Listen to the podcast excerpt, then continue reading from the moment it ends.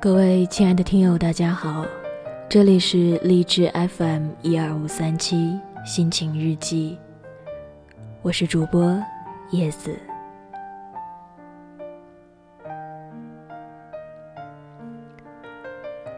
今天要带给大家的故事叫做《在失去之后拥有以前》。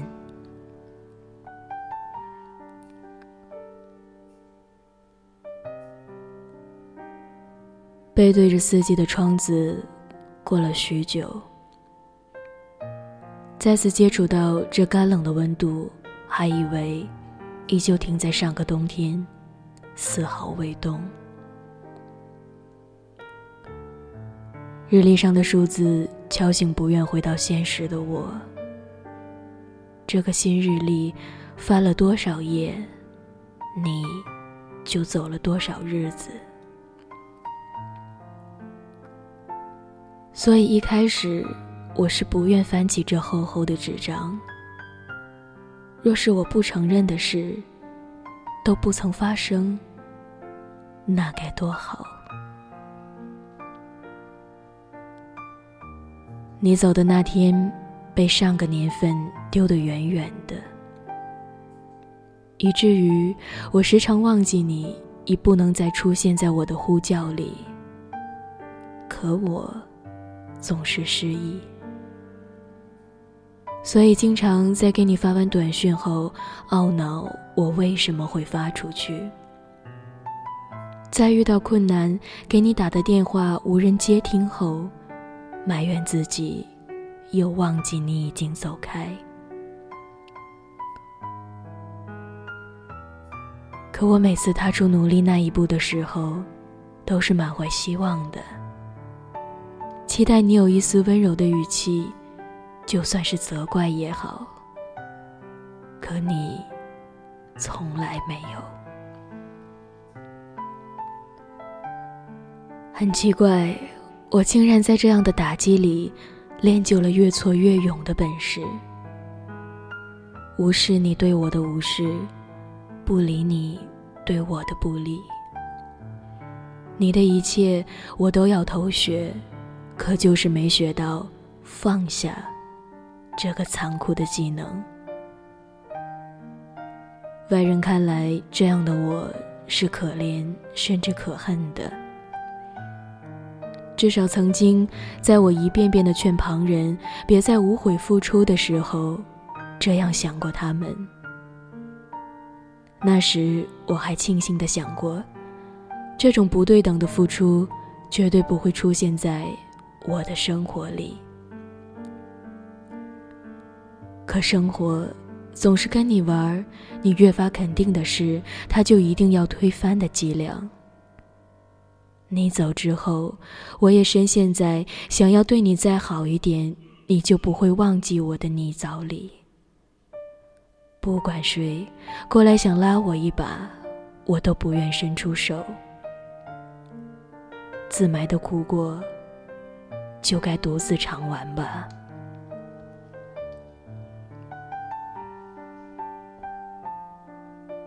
一旁担心的朋友，像我平日那样一遍遍的安慰我，鼓励的、心疼的，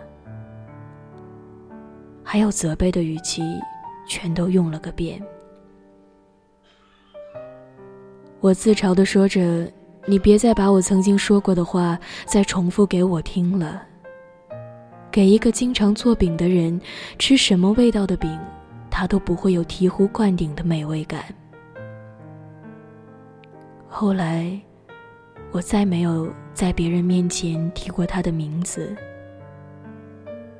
不是不愿再听那些要我忘记的话，只是不想再被当做一个同情者那样对待。我只是失去了一个人，不想因此失去整个世界。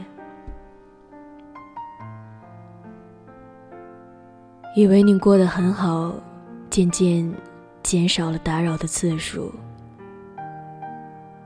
说的没错，时间能让你依赖的，最后也能让你彻底戒掉。只是这拥有后失去的失落感，就是他留给你的礼物了。而你，要怎样对待这份礼物，就是你自己的事了。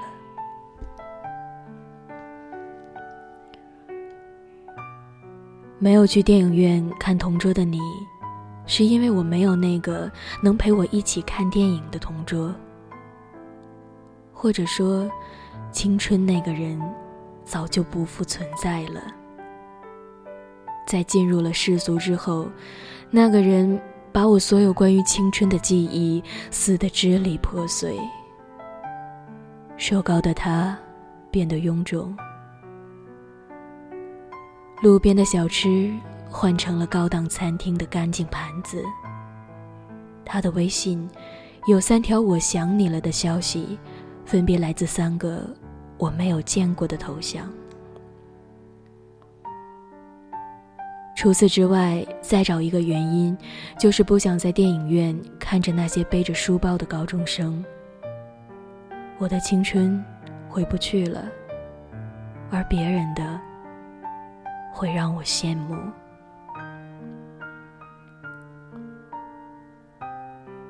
看完了整部剧之后，还是没能懂他们为什么分手。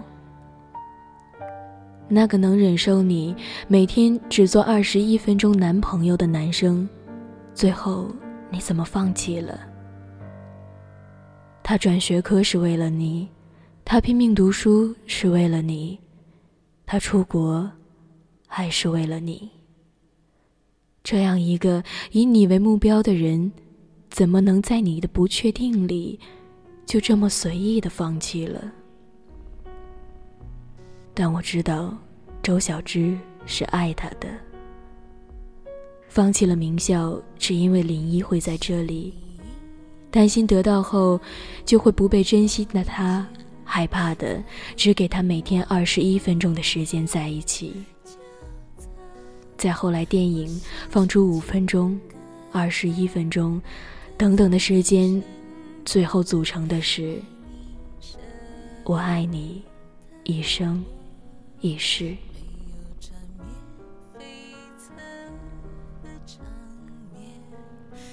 可是越爱就越害怕失去。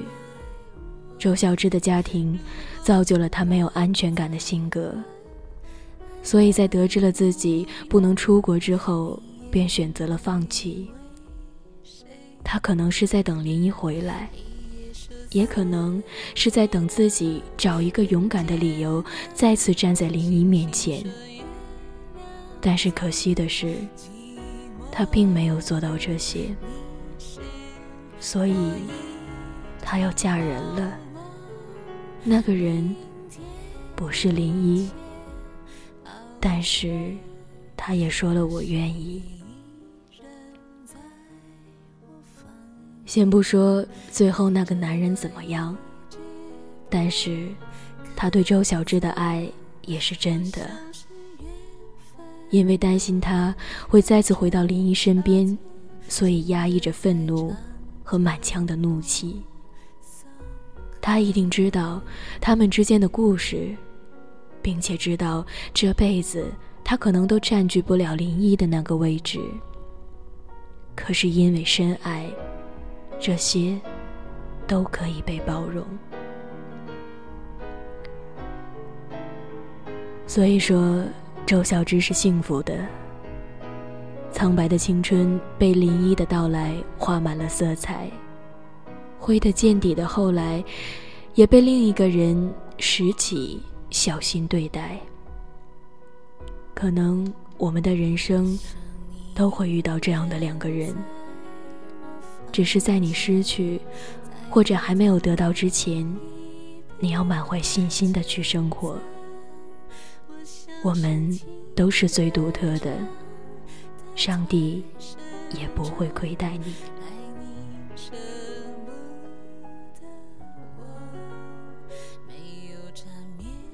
感谢大家的收听，晚安，亲爱的听友们。